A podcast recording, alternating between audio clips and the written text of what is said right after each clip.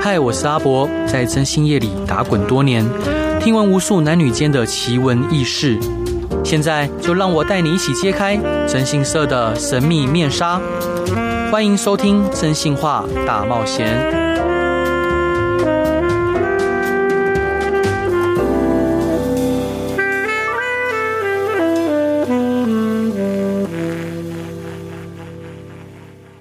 Hello，各位亲爱的听众朋友，大家晚安！欢迎回到飞碟电台，收听由我真心社阿仔所主持的《真心话大冒险》。每周一到周五晚上十一点到十二点，用声音、用故事、用音乐陪伴您。各位，就是我们想到离婚这件事情呢、最大最大的难题，我觉得是小孩子。然后每次遇到小孩子的事情的时候，我都必须要很审慎、很谨慎的给出建议。当然，最常必最常商量的伙伴就是律师，所以这一集邀请到的一样是我的好伙伴 C C。 Hello，我是 CC。我以为你要先介绍大树律师，结果 Q 我是是为什么？好，啊 然后再就是我们可爱、有趣、迷人的好伙伴大树律师。哎，各位听众，大家好，我是大树律师。好，所以大大那个大树律师，你你你自己会想结婚吗？你对婚姻会有期待吗？有期待，但是又怕受伤害。 真的、啊？对，为什么？你怕受什么样的伤害？其实我倒觉得结婚是两个人的事情，或者他是两家人的事情。但是其实结婚最主要是我会比较担心的啦，哈，比较担心的一点就是说，如果结婚一旦有了小孩，我到底有有没有这个能力去照顾这个小孩？我到底能不能给这个小孩，呃，符合正常人水准的这种生活？这反而是我最期待，但是又最怕做不到，然后会对小朋友造成伤害的部分。好，兄弟，那我再进一步挑战你，你觉得照顾好一个小孩需要什么样的条件？在你想象中，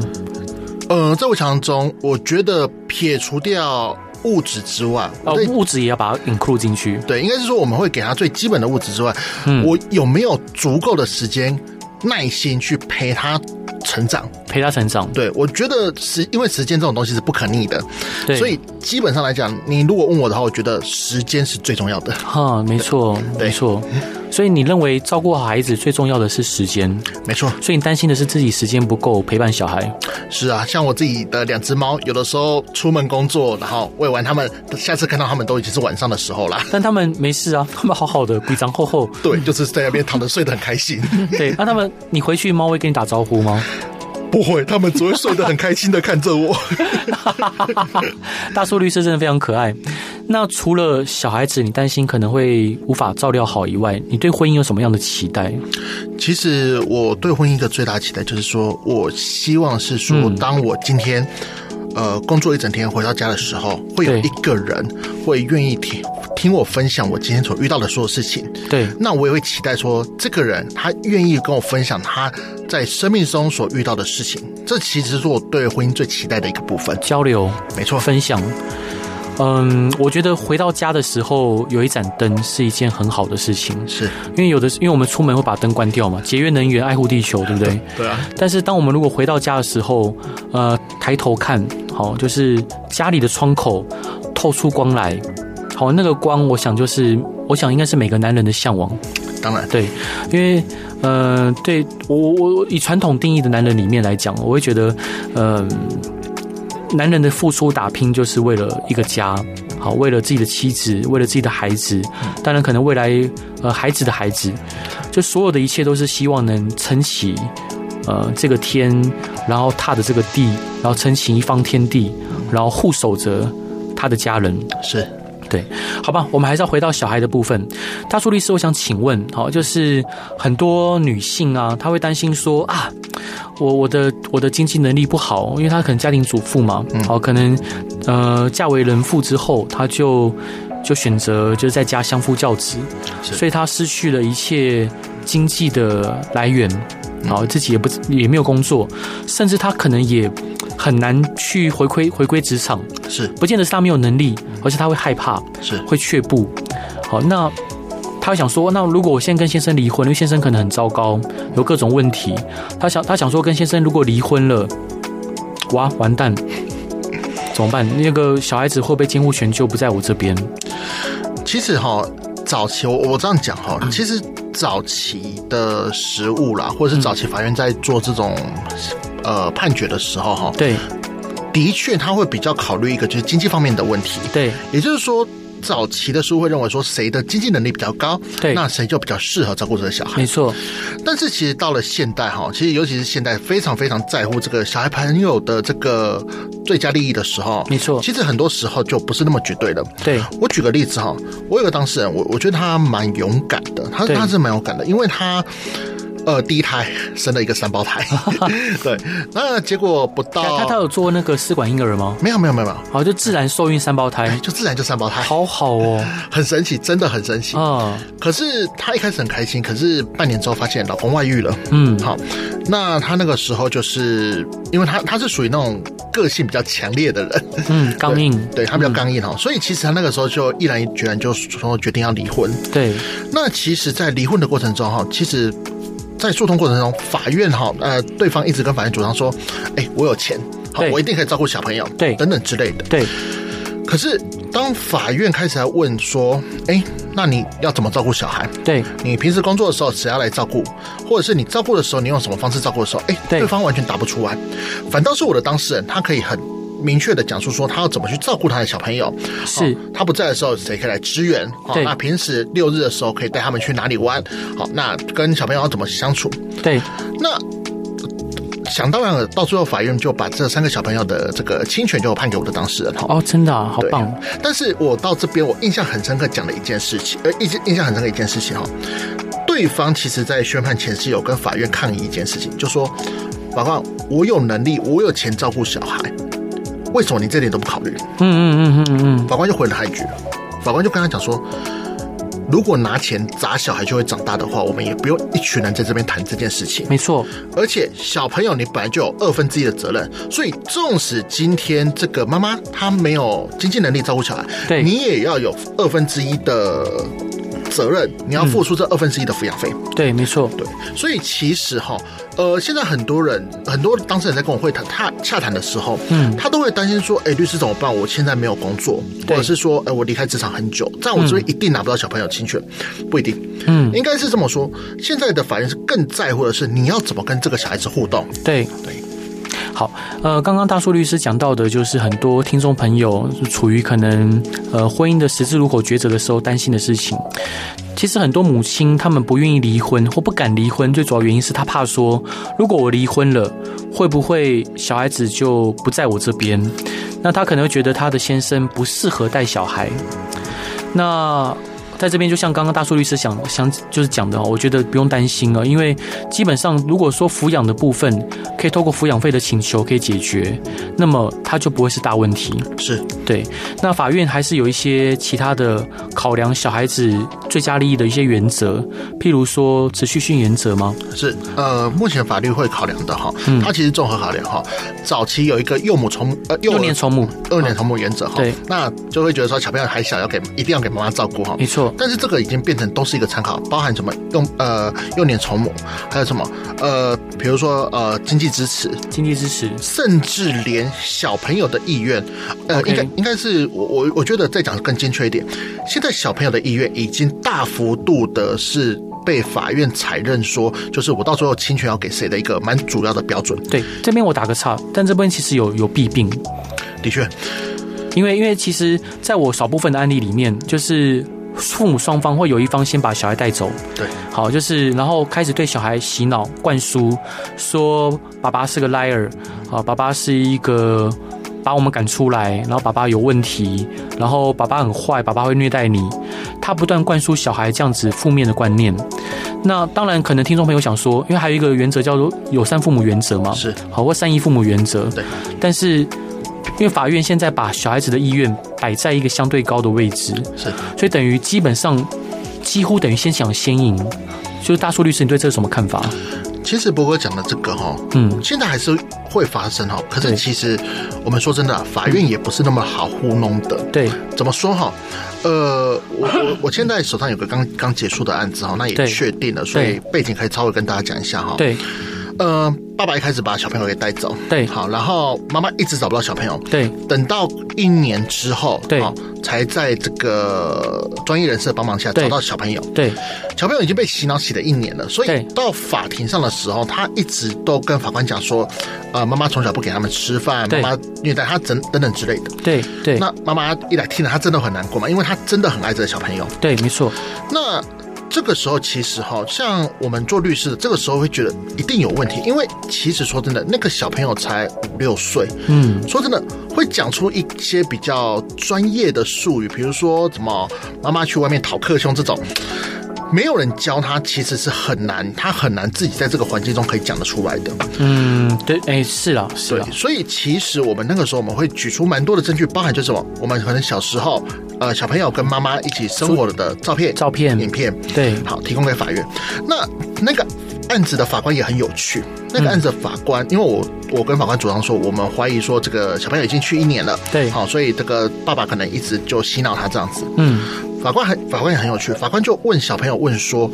啊，问说妈妈真的对你不好吗？嗯嗯，然后他他呃小朋友说对，妈妈就不给我饭吃，怎样怎样。嗯，法官就问了一句说。那你还记得妈妈是怎么对你不好的吗？嗯好，除了不给你饭吃之外，有没有其他的行为？他说妈妈会打，会会打我。嗯，法官就问说，那你还有印象妈妈怎么打你的吗？嗯诶，嗯嗯小朋友讲不出来了，嗯嗯为什么哈？因为其实这种洗脑灌输的方式，其实会有一个很大的漏洞，是在于嗯，说，他没有影像，对他没有影像，而且小朋友的记忆其实是有限的，对所以除非是他亲身经历过的，否则在法院的询问之下，小朋友很容易就是自己讲到自己会打结。对那通常打结的情况之下，小朋友。小朋友的反应是会很真实的，因为像我们大人如果说谎的话，嗯可能愣了一下，我们会马上回复，好，然后赶快对想办法去圆那个谎。对可是小朋友的反应就是会整个愣在那边。对，所以一次两次之后，法院其实后来就跟小朋友讲说，就直接问了、问说这个话是谁教你的？嗯小朋友自己说爸爸教的。嗯，所以其实博哥刚才讲的这个的确有这个状况没错，但是其实现在透过包含证据的提出，对甚至法院在询问的过程中，他其实很容易就去攻破说。呃，这个小孩子是不是被洗脑，或者是被这种环境所影响的这种状对况？，没错，呃，当然我们这段。我们就直接先进歌好了。好这段想分享给大家的歌是什么歌？嗯，有点老的王姐的《雅西亚的孤儿》。哦，这个这首歌听到会掉眼泪。对啊，因为这首歌其实它它是一个我很喜欢的电影《抑抑郁郁》的片尾，嗯好，但是其实孤儿的心态，我真的觉得在诉讼的过程当中，不管是他是被争的那一方，还是被抛弃的那一方，嗯，他都会有这样的心情。没有错。好，我们就一起来听王杰的《雅西亚的孤儿》。听众朋友，大家晚安，欢迎回到飞碟电台，收听由我真心是阿仔所主持的《真心话大冒险》。这一集要聊的呢，是有关离婚后孩子怎么办这件事情。邀请到的是我好伙伴 C C， Hello，我 C C，还有可爱的伙伴大叔律师。哎，各位观众，大家好，我大硕律 师。你讲到抑郁，我就一直很想跟你聊抑郁，因为很多人没有看这部电影。抑郁是在讲什么样的电影啊？ OK，就是它其实原本是一本小说，好叫做邓克宝先生，就是笔名化名邓邓克宝先生写的一本小说。是，那看我记忆力还算可以吧？ OK，绝哎对没问题。应该应该没有记错啦。那其实我们那时候在国共内战的时候，那我们有一批部队是从云云南是卢汉省主席卢汉那边撤退下来的，有李弥将军跟呃还有一个李国辉，李国 辉，李国辉团长对的哦带带的一批部队，他们从云南往缅甸方向撤退。那时候就是共共军不断的在狙击嘛，狙就阻阻击我们的部队。那那我们的那个云南省政府的省主席，我记得是卢汉，他就突然在，就是他就不抵抗，他就直接就宣布说他要投靠共产党。嗯，那这批部队就是，呃，那时候我记得一一开始好像有几千人，对，他们就陆陆续续的渡过沅江，往缅甸撤退。对，包括渡过沅江的时候，电影里面有一段，就他们在沅江里面被共军扫射，然那后他不是要投靠了吗？为什么要扫射？就是投投靠的是云南省政府的主席卢汉，嗯，但是有一批不愿意投靠的，还是哦，还是离开去缅甸了？就是很很热爱中华民国，很热爱这个三民主义，理解，对，就热爱中华民国、信仰青天白日满地红的这一群嗯先烈们，他们就选择就是撤退，就是往往那个缅甸方向撤退，嗯，然后就一路渡过沅沅那个沅江，远江，然后包括去了就有渡过那个那叫什么野人山吗？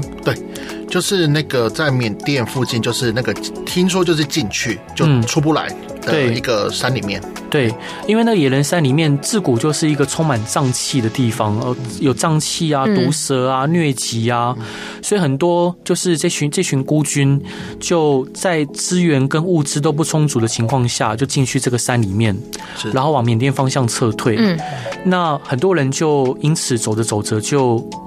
得了疟疾，嗯好月就不停的拉肚子，嗯拉到脱水，然后人就走了，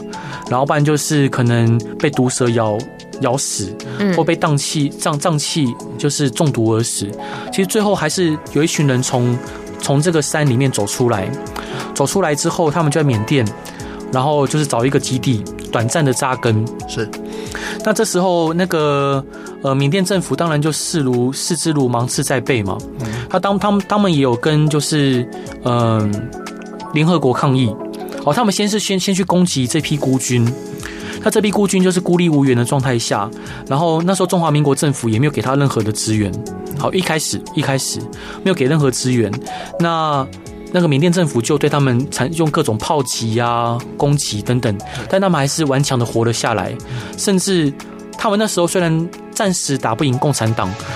但打缅甸还是绰绰有余。对啊，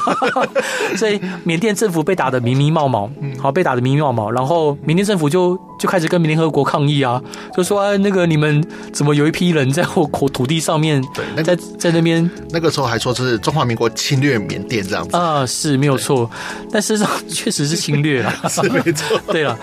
那各位听众朋友可能不知道，因为可能很多听众朋友可能年纪还很轻。好，这批孤军在缅甸打下最多的时候打下三倍台湾大的土地。好，然后他们吸收了当地的呃少数民族，跟当地民族通婚，然后还有呃跟许多就是山贼、马贼，好，里面像《抑郁电影》里面就是刘德华演的，对，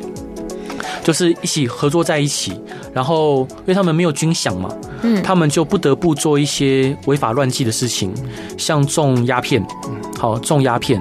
那但他们也是为了要生存，嗯然后筹筹募买军火的资金。嗯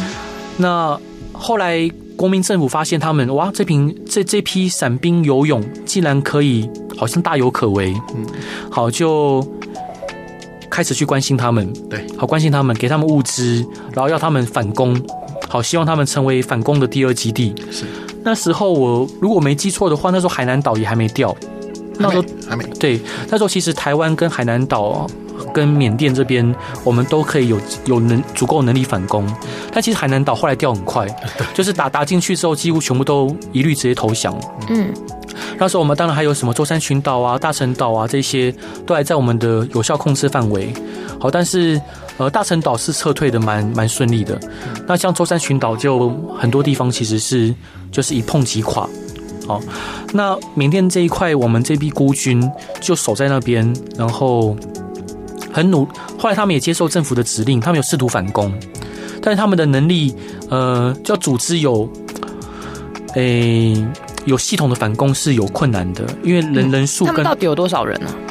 最多时候到一万五千多人那，很多人哎、哎、这一万五千多人，其实很多是没有受过正正规军事训练军事教的，育嗯很多都是吸收附近的少数民族，或者是那为什么会那么强啊？呃为什么他们会抢？就他们其实中华民国的军队，呃，他们可能受其实不管是八年抗战，然后可能甚至在更早的呃北伐，嗯好，然后到后面的呃，对，就是国共内战，他们或许对于共产党的战术，他们有一些不能那么的有效的应用。嗯好，因为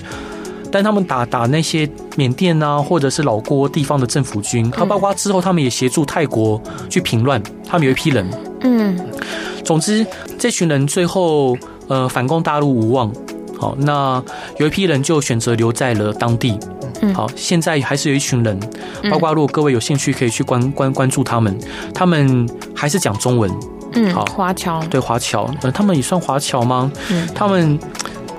有一部分呐、啊，嗯因为之前补充一下，博哥讲的，因为有部分他是协助泰国去评论嘛，对所以后来泰王是有给他们就是泰国的国籍这样子，哦，对，这这过程也很可怜，对啊就是他们去协这个助电影都有演是吗？电影没有演到泰国那一段，要不然电影演到哪里啊？电影就演到就是国军要撤退他们一部分人回台湾，嗯，但是有些人他们就是说让一些有军阶的人。让达官显要先上飞机，嗯好，但电影可能有一些戏剧化了啦，因为那边也没什么达官显要，嗯，好，就是，但他们就选择好，有些人就选择留在当地。是那那这这部电影的结尾是什么？结尾就是他们，呃，有些人挤着上飞机，嗯那主角邓克宝跟他的孩子，还有他的老婆，好，上他不去就就没有，他们就选择就是留在当地，留在当地，然后他们就，嗯、痛苦的眼神，然后快哭了， 嗯，不啊不留，所以留在当地算是当下不好的决定吗？没有不好，没有不好，他们在当地其实包括像坤沙，还有一些世界知名的毒枭，其实都是这批孤孤军的训练出来的。那为什么要不舍的眼神？因为他们还是爱中华民国，至少在当时。他们当时是完全没办法回去，靠自己的能力。他们不上飞机就没机会了吗？他们那么厉害，应该可以找到办法回去吧？隔着一就是一衣带水，一个一个海峡隔着，你怎么怎么上怎么回台湾，对不对？嗯，了解。对啊，而且那时候他们也不可能去缅缅甸搭飞机，他们也没有也没有身份证，也没护照，嗯，所以其实当下他们处境是很可怜的。了解。所以包括山下很多金，就是什么俗称金三角当地的毒枭，都是我们这批孤军训练出来的。对啊，而且其实如果各位听众有兴趣的话，哦网络上可以搜寻去搜寻那个泰缅孤军这个名词，对，对，那你就会看到里面一些蛮多的它的一些介绍哈。嗯，那补充一下博哥刚才讲的有一点哈，其实电影面电影里面有一幕是哈，嗯就是虽然说后来国民政府要求这些人哈要离开，可是。呃，当时的蒋介石政权还是希望说这些人可以打回去，嗯没错所以他们是有让你离开，但是一开始就是比较有身份或者是一些呃家属，好、嗯这个比较没有战斗能力的，好、他们先离开，但是他还是秘密留下一部分的人。对，没错，那只是后来打着打着打着，那慢慢的台湾武器也没办法去金援，也没办法去提供，对，那就只能慢慢的放弃了他们这样子。没错对，那有一批人就选择去泰国帮泰皇去平乱，然后平乱的过程其实也死了很多人，而死了很多人，就他们拼了命才在泰国的，才被泰国政府承就是承认他们的身份。是对啊，其实呃这批中华民国的先烈们都是值得尊敬的、哦。那不管各位的政治立场跟他们一不一样，但他们是为这面国旗洒热血。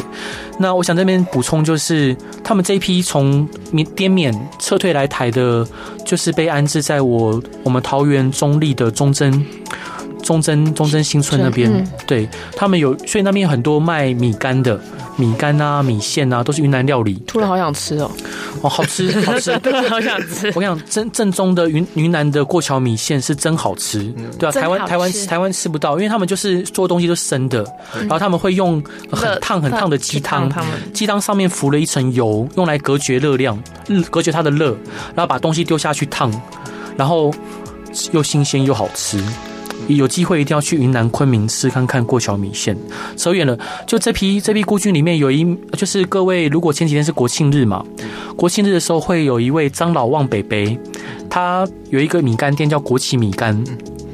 他每每个月他的赚的钱，他就把它省下来买国旗，然后他买了好几七七八万面的国旗，现在到十几万面了，他就把它挂着，挂在周遭，然后他的目的是要提醒大家要爱这面国旗，因为当年他在爸爸妈妈的箱子里面有一面有一面国旗，他爸爸妈妈把它当宝贝来珍藏着。好，不管怎么样，他们说在逃难的时候，这面国旗他爸爸妈妈不管怎么样都不丢下它，上面染着血。他就是想用自己的呃这故事提醒大家要热爱这面国旗。然后像呃以前我都会带奶奶去这个国旗屋升国旗，在国庆日的时候，然后蟑螂望北北他现在也老了，也老了。我想， 我们从监护权谈到 谈到抑郁，真的就谈到我眼泪都快掉下来。总之，就是我们一定要爱国，就是爱这个面这这这块土地，爱这个国家，爱爱这面国旗。那不管各位的立场是什么，至少我们现在宪法还是 中华民 国，还是青天白日满地红，在在变更之前，如果真的有机会变更，那是另外一回事嘛。但我不赞成啊。但在变更之前，我们都应该服膺于我们中华民国的宪法，还有热爱这面国旗。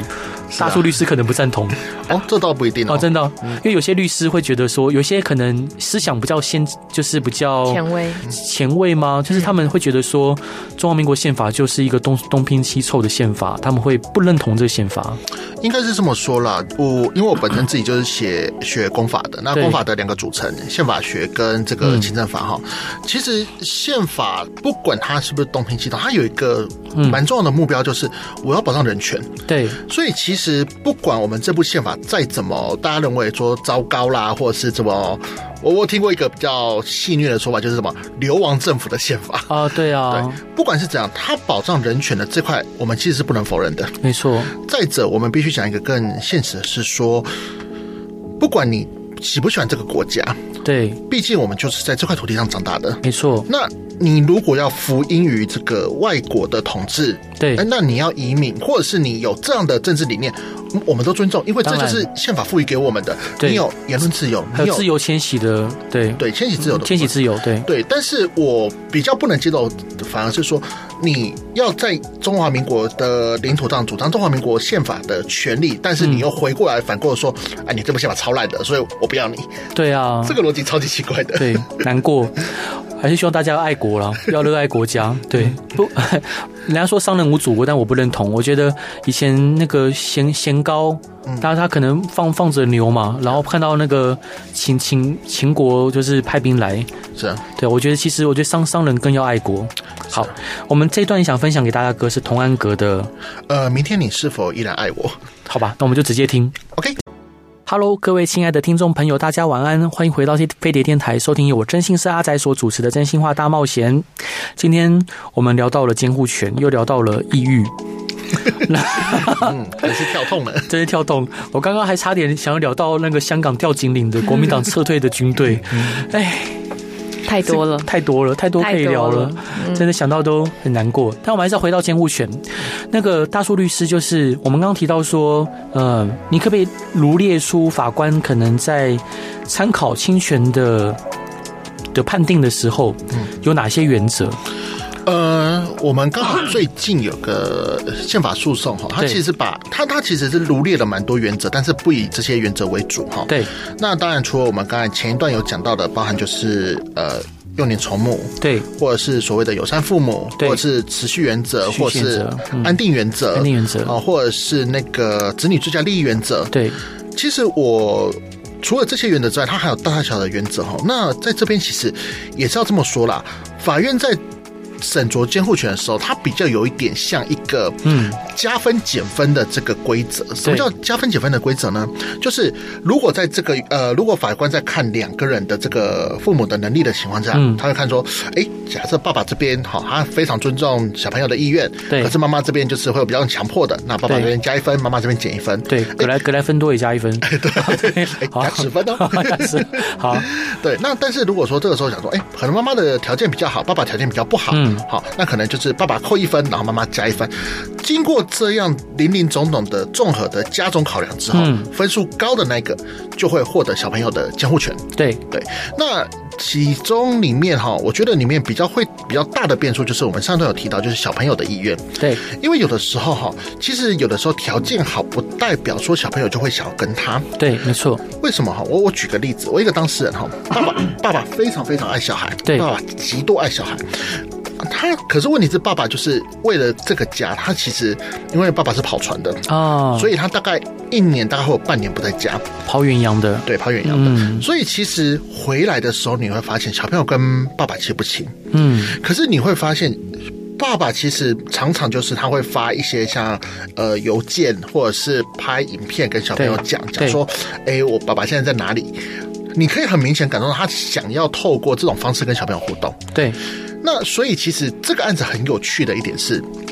后来法官在考量的时候，对法官花了我我印象很深刻，因为那一天是下午两点半开庭，法官花了快两个多小时跟那个小朋友讲说，爸爸是用什么方式爱他的。嗯虽然我在旁边听的，嗯，不能说快睡着，可是你会发现那个法官是很有耐心的去告诉小朋友说，爸爸爱你的种类比较多，他只是跟其他人不太一样这对样子。对，好，那回过头来啊，其实，在这些呃评分上面来讲哈，其实法官最终还是会做一个决定，说，哎、那我小朋友的监护权要要给谁？对，而这些原理也就是在评分过程中的一个标准，这样子。嗯嗯嗯，对，是兄弟。那我想问啊，就是在你处理过那么多家事跟监护权的案件，有没有让你印象深刻的？呃，有一件我其实印象还蛮深刻，而且是这一件，老实说，其实我有一点不是很想谈出来。虽然案子已经结束了，哦了但是解，但是我觉得，因为因为小朋友其实也大了啦，啊，是是我是印，象很深刻的是哈，这个案子为什么印象深刻哈？哦我们常常认为的监护权案件是爸爸妈妈两个吵呃抢抢着要小孩，对，这个案子很神奇的是，爸爸妈妈两个都不要都不要小孩都不要小孩。嗯，我我记得自己在接这种离婚案件的时候，其实离婚案件，你说我爱接，我我喜欢接跟不喜欢接都有，为什么？嗯，如果不牵扯小孩，其实离婚案件接起来很轻松。对，你只要就是把双方的法律关系分析好，对啊，然后跟他们分析这个优缺点，对好顶多你最大的风险就是半夜。当事人会打电话跟你 哭说：“律师，我不想离婚。嗯” 对你打给我干嘛呢？你要跟你老公或跟你老婆谈嘛。嗯，但是有小孩就会比较麻烦。对，这一件很神奇的是，小朋友已经七岁了，嗯爸爸不要小孩，妈妈也不要小孩，嗯，为什么？爸爸在外面有小三，对，小三帮他生了三个女儿，好会生哦，对，好会整。好，妈妈为什么不要小孩？因为妈妈外面有小王，小王愿意娶妈妈，可是条件是小孩不能带过来。嗯嗯所以在这整个法庭的过程当中，哈，其实很，其实发现就是，呃，离婚很快就谈谈成了，嗯，抚养费那些都都谈完了，嗯小朋友的弃权两个都不要，嗯甚至两边夸张到，因为两边其实都有一定的经济水准，嗯两边都是夸张到，就是说，哎、我可以出到几千万的抚养费，但是小朋友你给我带走。嗯嗯嗯嗯那这个我会觉得，为什么会让我印象很深刻，是因为毕竟是小朋友最后的归属，嗯，对小朋友其实得在场，对，但是他就被迫要去提呃认知到爸爸或妈妈都不要他了。那我养啊，对，其实要交给我，以后交给我，一律交给我，嗯其实法官那个时候其实也蛮生气的，法官其实就跟两兆父母就讲说，就是说你不养，我不养，那谁来养？法官来养吗？嗯，哦，听到这里我差点笑出来，但不行，我笑出来一定会被法官打到死。会吗？法官真的会打你吗？ 哎，我是很怕啦，可以告他伤害，可是对嗯可是这个就是一个很现实的状况，就是说后来后来我我印象很深刻是后来这个案子哦，其实法嗯官后来就是他让爸妈先退庭之后，把因为对方有请律师嘛，嗯把两兆律师留下来，嗯，就问说，小朋友不管怎样，他这个案子要结，你我们两个要想办法让这个小朋友有一个好的去处。那我办法想办法，对，那怎么想办法？对， 然后我心里就 always 说，该不会要我来收养吧？我会好像哪里怪怪的，而且因为、因为因为那个那个小朋友是七岁小女生啊呐、哦本来就这个在情感上是比较敏感一点的。嗯后来我就跟对方律师我们在那边讨论老半天，然后就开始去问有没有认识的，或者是有没有比较适合的这种，呃，比如说社服机构，或者是有没有在对呃有没有人愿意收养的。嗯，哦，我们那个时候好像弄了弄了几个月吧，后来终于找到一个有一户人家是愿意收养的。 OK，那这户人家其实我觉得也很妙哈。这户人家其实我很佩服他是哈，他其实收养过三个小朋友，前前面三个都是人家不要的，对，而且他人家不要的原因是因为这个这三个小朋友都是有一些身心上的神经上的，有有一个小朋友是一出生就是唐氏症的小朋友，哦，是对，是然后有是，两个小朋友，一个是他左眼视力，他左眼是失明的，另外一个是他是小儿麻痹，嗯对小儿麻痹。嗯，那后来我们就跟这户人家在讨论的时候，他其实他很他很还蛮 OK 的，他就说没关系，他觉得他可以照顾他。嗯，好，那我们那个时候也跟法国法院有讲过，那法院也做了蛮多蛮多蛮多的评估，好，到最后就是好要给这户人家收养。那我印象很深刻的是哈，呃，过了蛮久一段时间哈，因为后来就是爸爸妈妈离完婚之后，其实对这个小朋友就是已经有点不闻不问了。对好，那只有我我也不晓得，因我也不晓得那一天到底是。脑袋被雷打到还是怎样，就忽然想起这个小朋友，然后就打电话给那个送上他的那个爸爸妈妈，对，我就问他说：“哎呀，现在小朋友过得还好吗？”啊然，后那个爸爸妈妈说：“哎，对啊，小朋友过得还蛮好的。”然后，呃，过没多久就要送他去国外念书了，这太样棒子。了，太棒了，嗯那我我就有问他说：“哎，那小朋友还记得他的爸爸，就是原生父母吗？”那个那个收养父母跟我讲一句话，嗯我觉得这个也让我觉得很不知道该难过还是该感到庆幸。嗯，他跟我讲说，就是在他们家，原生父母是他不能碰的一一块心病，也就是说，只要不要讲到他的原生父母，其实他小朋友都很正常。可是讲到他的原生父母的时候，小朋友就会反应就会比较激烈，这样子。抗拒，对，所以其实。在这个过程中，其实很多大人哈，我我一直跟离婚的父母哈当事人讲说，我说你们要怎么吵架那是你们家的事情哈，对你们要吵到打起来，反正只要不要把对方打到死，然后不要在我面前打，基本上我也管不了你们。对啊，但是你们不能把你们吵架归咎到小朋友身上，甚至拿小朋友当出气筒，没错，这点是我非常非常非常不能认同的。对，没错，那啊但是很多人哈，很多离婚的案件，尤其是如果你说像我前面那个案例是，他两个小两个都不要小朋友，好、那比较不会有这个问题。对，我另外一个案例是两个都要小朋友，嗯，两个都要小朋友，那其实当下我会觉得哦还好了，还好两个都要小朋友，那所以觉得其实都还 OK。好，至少小朋友不会就这样被抛弃掉嘛。好，可是开庭的时候我就知道，我就觉得哇天哪，这真的就是灾难的开始。嗯，我开庭前我都跟当事人讲说，千万第一个千万不要在法官面前跟法官吵架，嗯好好好，第二个千万不要在法官面前，还有在小朋友的呃指责对方，，对爸爸面前指责对方。嗯结果呢，我相信对照律师也有跟他的当事人讲过。嗯，结果呢，不到二十分钟呢，那个法院跟战场没什么差别。很啊正常，没 错，对家家事法庭常常会变这样，对，两边吵的多难听的话都讲得出来。对，没错，就说什么爸爸呃，妈妈会指着爸爸说不顾小孩啦，就是出去外面花天酒地啦，当然对这个是修饰对过的。对，然后爸爸会指着妈妈说啊，那个你每次都是都只顾着玩手机啊，然后都不愿意照顾小孩什么之类的。嗯好，然后我的当事人讲的最后一句话，让法官整个彻底的抓狂。嗯，我当事人就跟对方讲说：“哈，你这个狼心狗肺的家伙。”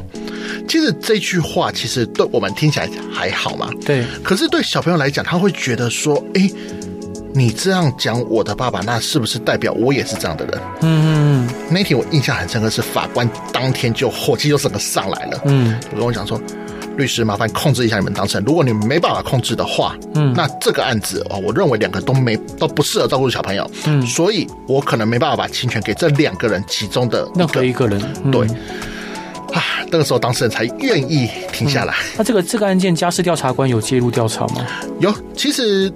家教官介入的时候，嗯哈、家教官一开始应该是我们的程序会是这样哈。对一般来讲，我们一般离婚起诉，如果真的有争夺小孩子侵权的时候啊，对，法院都会指派家教官协同这个社工、嗯社工哦到两个人的家中去做访谈，对，然后也要跟这个小朋友去做谈过。嗯那其实，在过程当中哈，这边也跟观众朋友呃说明一下哈，其实一般的访谈不是说啊，当初就是来跟你聊天，而是说，呃，社工或者是调查官他会去看你们的生活的环境没错状况，再就是会跟你们这个生环境生活的人哈，比如说呃外公外婆、爷爷奶奶哈、嗯姑姑阿姨去做讨论沟通访谈哎访谈对，然后最后再去跟这个小朋友问说，哎，那你过你呃在这个家这么久了，那你觉得这些人对你好不好？对你觉得你在这边你快不快乐？对，对，它其实这三个部分构成我们所谓的这个访视报告。嗯，那访视报告多半呢、我我这么讲哦，多半它是可以替代。未成年子女意愿的这一块，对，因为通常在这种时候讲出来的小孩子比较不会有负担，没错，讲出来的会比较精准。嗯嗯那这个报告送到法官那边的时候，其实法官老老实说了，我们在打假设案件，我们都会觉得说，仿制到到法官桌上这个案子大概就确定一半了嗯，没，错没错，剩下的部分就是看说我们怎么样在诉讼过程中去补强这个仿制报告的可信性，或者是嘖减低这个仿制报告的可信度，这样子。没，错，我这边小小补充哦，就是很多朋友说啊，假设今天家教官啊，或跟那个社工来访视，他不知道怎么办才好。其实各位要把把握住几个原则，第一个，不要在社工跟家教官来的时候去指责对方的不是。是然后第二个就是尽量保持平和的态度。然后你要说的就是，你要说的并不是说你你你你有什么，而是你要说我要给孩子怎么样的生活。如果孩子接下来在我这边给我来照顾，我会给孩子怎么样的生活？我的规划是什么？最好你有一套完整的规划。当然，你现场的环境，呃，就是该怎么样你觉得适合小孩子成长的，你就尽可能的如实的呈现在家教官的面前。是。那大树律师最后还有三十秒，有什么要补充给大家的吗？呃，最后一点哈，我想补充给大家就是说哈，其实，在婚姻过程中哈，对就诚如我们一开始讲的哈，大家对于婚姻一定会有期待，那它没错一定也会有相对应来的负担。对，好，那人跟人相处，不可能是每天过得开开心心、快快乐乐。嗯，那我只希望各位就是说，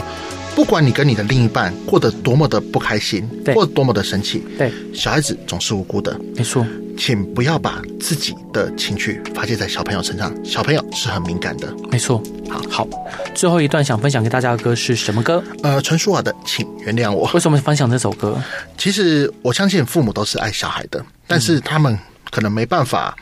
适当的表达出来。嗯，所以我认为有的时候让双方可以去理解，让双方可以去谅解，或许是化解这个矛盾跟冲突一个蛮好的方式。所以，请原谅我 吧。好，那今天的节目各位还满意吗？那也希望各位有一个美好的夜晚。那在这边就跟各位说拜拜喽，晚安。晚安。晚安。